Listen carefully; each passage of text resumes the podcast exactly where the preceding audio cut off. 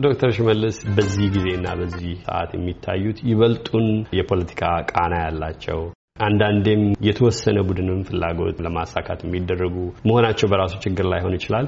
ከሌሎች ፍላጎቶች ጋር የሚጋጩበት አንዳንዴም መሰረታቸው ተጨባጭ እውነታዎች በመሆን ፋንታ የሰዎች ፍላጎት እንደ እውነታ የሚቀርቡበት አለና እንዲህ ያለ የተሳከሩ ሁኔታዎችን ለማጥራት በጥናት መሰረት ባላቸው ጭብጦች ላይ የተመረኮዙ መረጃዎች እርሱ አሁን እንዳቀረባቸው አይነት ጥናቶች ለአጥኚዎች ብቻ ሳይሆን ለሕብረተሰብ የሚቀርቡበት ሁኔታ ላይ እንነጋገር። የመገናኛ ብዙኃን ፋይዳ እንዳለ ነው ዛሬ እንደምናደርገው ውይይት ያለ በምን መልኩ መረጃዎች የብዙ መሆን ይችላሉ? እንዴት ይመለከቱታል? ይህን ጠቅላላ ሁኔታ አሁን ስንነጋገር ሁለት ነገሮች ናቸው እየታየኝ። ምንድነው? አንደኛው ታሪክ በአሁኑ ጊዜ ደግሞ ከተማ ላይ ትልቅ የመታገያ ትልቅ ክርክር የሚካሄድባቸው መድረኮች መድረኮች ሆነው በታሪክ ላይ ለረጅም ጊዜ ክርክር ሲደረግ ነበር። በኢትዮጵያ ታሪክ ላይ ብዙ መግባባት እንዳለ ሁሉ እንደገና ደግሞ ከፍተኛ የሆነ ያለ መግባባት በኢትዮጵያ ታሪክ ትንተና ላይ ብቻ ሳይሆን በኢትዮጵያ ውስጥ በተፈጸሙ የታሪክ ሂደቶች ላይ ያለ መግባባት አለ እና ታሪክ እንደ መታገያ መድረክ ሆኖ ያገለግላል። አሁንም እየሆነ ያለው እሱ ነው። እንደገና ደግሞ ባለፉት የተወሰኑ ዓመታቶች ውስጥ አዲስ አበባ ከተማ ሌላው ዋናው ትግል የሚካሄድበት መድረክ ሆኖ ወጥቷል እና ያ ትግል የሚካሄደው በአንድ በኩል መንግስት አለ፣ በሌላ በኩል ደግሞ መንግስት የፈጠረውን ራዕይ የማይቀበል ክፍል አለ።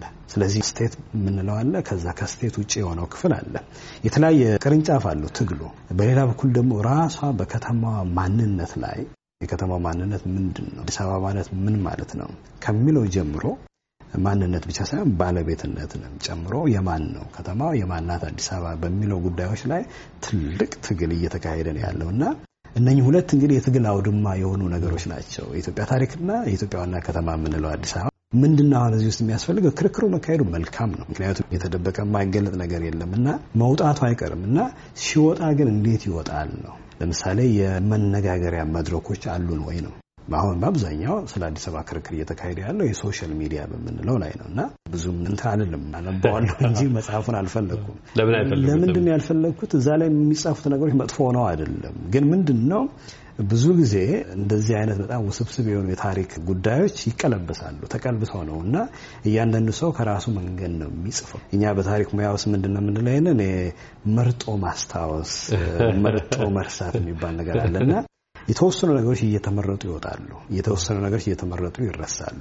ከዋናው ሀሳብ ባፈነገጠ መልኩ ባፈነገጠ መልኩ የራስን ፍላጎት ለማስፈጸም ነው ይበልጡ እና እንደዛ እየወጡ የሚጻፉ ነገሮች ናቸው እና ጎዶሎ ነው የሚሆኑት። ብዙ ጊዜ ጎዶሎ እውነታዎች ይሆናሉ። እውነት ሙሉ የላቸው ለማለት አይደለም። እውነታ ያላቸው የሚነሱት ጥያቄዎች ሌጂቲሜት፣ ትክክለኛ ጥያቄዎች፣ ተገቢ ጥያቄዎች ሆነው ችግሩ ምንድነው? እንዴት ነው እነዚህ ነገሮች የምንመርጠው ነው? አየህ መረጃዎችን ስንመርጥ የማንፈልጋቸው መረጃዎችን አንጠቀምም። የምንፈልጋቸውን ብቻ ነቅሰን እናወጣለን። አንደኛው እሱ ነው። ስለዚህ ነው ይሄ selective remembering የሚባለው እና selective forgetting ሁለቱ ነው። እናስታውሳለን፣ እንረሳለን። እስኪ እናስታውስ፣ ወደምናስታውሰው ትልቅ ነገር እንሂድ፣ ወይም የብዙዎች የጋራ የሆነ በተጨባጭ መረጃ ላይ ወዳተኮረው እንሂድ እና የሰሞኑን ግራ መጋባት ጭምር የፈጠረ ሁኔታ እናያለን። አዲስ አበባኑ ተንተርሶ ነው። በቀደሙት ሁለት ዓመታት ውስጥ በኦሮሚያ ክልል ከፍተኛ ህዝባዊ እንቅስቃሴ ነበር። አንዱ የዚህ ህዝባዊ እንቅስቃሴ መነሻ የአዲስ አበባ ከተማ መስፋፋት በሚል እቅድ አቅራቢያው የሚገኙ መንደሮች የገበሬ አካባቢዎችን ጥቅማቸውን የሚያስነካ ገበሬዎችን ከእርሻ መሬታቸው የሚያፈናቀል ለዘላቂ ጉዳት የሚዳርጋቸው በጣም ብዙ የተጻፈበት በመገናኛ ብዙኃንም የተዘገበበት ነው። በመንግስት በኩል ግን ያን ሁኔታ ለማሻሻል የሚደረጉ እርምጃዎች እንደሚወሰዱ ያም መጀመሪያ የተያዘው እቅድ እንደቀረ ይነገር እንጂ አግባቢ ሁኔታ ላይ አልተደረሰም። ከዛ በኋላም የተፈጠሩት ሁኔታዎች ለብዙዎች ህልፈት ሁሉ አብቅተዋል። በጎንደር ሌላ ህዝባዊ እንቅስቃሴ የተከተለ መንግስት የኦሮሚያ መንግስት ይመስለኛል ይህን መግለጫ ያወጣው ያን ጥያቄ ለመመለስ ጭምር በሚመስል የአዲስ አበባን ከተማ የሚመለከት የኦሮሚያን ልዩ ጥቅም ማስጠበቅ የሚል ጉዳይ ወጥቶ እያነጋገረ ነው። ወጣለት ከሚባለው ማህበረሰብ የወጡ ወገኖች ጭምር ያልተቀበሉት ወይም ከፍተኛ ተቃውሞ ያቀረቡበት ነው። እስኪ መንፈሱን መጀመሪያ ባጭሩ እንረዳ። እርስዎ እንደተረዱት። እኔ እንደተረዳሁት እንግዲህ ተንከባሎ የመጣ ችግር ነው። በህገ መንግስቱ ላይ አንቀጽ 49 የንዑስ አንቀጽ አምስት ላይ የአዲስ አበባ የወደፊት ሁኔታ የኦሮሚያ ክልል በአዲስ አበባ ውስጥ የሚኖረው ጥቅም በዝርዝር እንደሚወሰን የሚናገር ክፍል አለ እና ያ ነገር እስካሁን ድረስ ግን አልተደረገም ነበረ እና የቆየ ችግር አለው። ስለዚህ ህገ መንግስቱ ላይ አለመውጣቱ ነገሮችን እንዳወሳሰበ ነው። አሁን በሚወጣበትም ጊዜ በተለይ በኦሮሚያ አካባቢ የተደረገው ትልቅ ተቃውሞ ሌጂቲሜት የሆነ ተቃውሞ ነው። የሰው መሬት ያለ አግባብ እየተወሰደ ካሳ እየተሰጠ ወይም እየተከለከለ የተባረረ ብዙ ገበሬ አለ እና ያንን መነሻ በማድረግ የተነሳ ህዝባዊ አመፅ ነበር።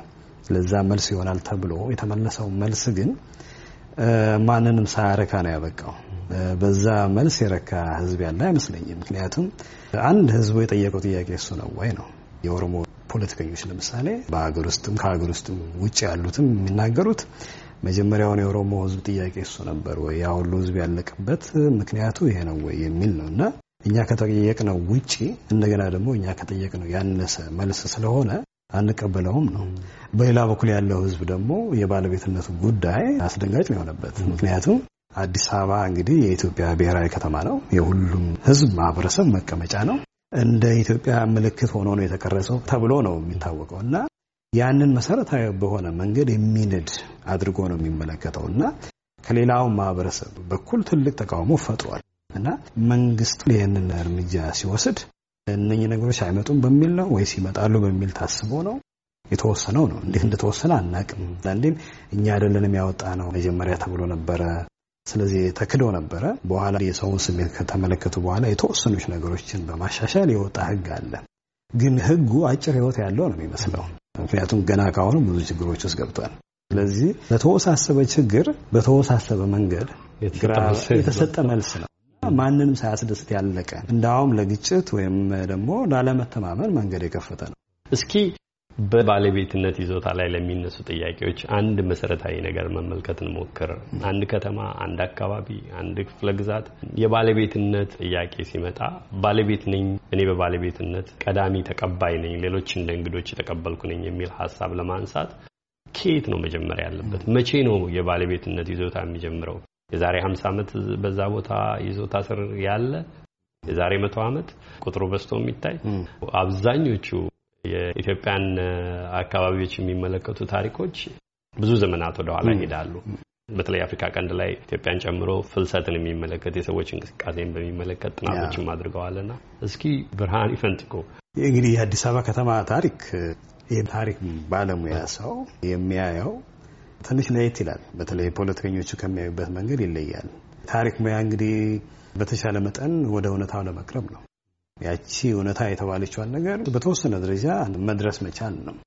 ምክንያቱም እኛ ከዛ ድርጊቱ ከተፈጸመበት ዘመን ራቅ ያለን ስለሆነን ሙሉ ሙሉ ፍጹም በሆነ መንገድ እናያውቀዋለን እና የአዲስ አበባን ታሪክ ለምሳሌ ብናመጣ የአዲስ አበባ አካባቢውን ብናመጣ በኢትዮጵያ ታሪክ ውስጥ እንግዲህ ብዙ መመላለስ ያለበት አካባቢ ነው። ሕዝብ ከተለያየ አቅጣጫ በተለያየ መንገድ ወደ ተለያየ ቦታ ሲዘዋወር የነበረበት ሲጋባ ሲጋመድ የነበረ ሕዝብ ነው ያለው እና ብዙ ጊዜ እንዳውም አንድ አቶ ሰለሞን ደሬሳ የሚለው ነገር አለ። በአያቶቻችን በኩል ያለፉትን ወንዶች አናቃቸውም ነው የሚለው እና ያ ምንድን ነው የሚያሳየው? እርስ በርሱ የተዋለደ የተወራረሰ ህዝብ ነው። የተወራረሰ ነው፣ የተጋመደ ህዝብ ነው እና ብዙ ሰዎች አሁን ለምሳሌ ወደኋላ መቁጠር ቢጀምሩ ብዙ ነገር ነው የሚያገኙት። እያንዳንዳችን ወደኋላ ከሁለት ከሶስት ትውልድ በኋላ ወይም አንዳንዱ በሁለትም በሶስት ትውልድ ሊጀምር ይችላል እና የተለያየ ዝርያ ውስጥ ነው የምንገባው እና ድብልቅልቅ ያለ ነገር ነው ያለን እና ያ መጥፎ ነገር ሆኖ አይደለም። በንግድም በጋብቻም እና እንደዚህ ደግሞ ፍልሰት፣ በተለይ ፍልሰት የዓለም ታሪክ የፍልሰት ታሪክ ነው። የዚህንም ሀገር ጨምሮ ማለት ነው። በፍልሰት የተመሰረተ ከተማ ነው።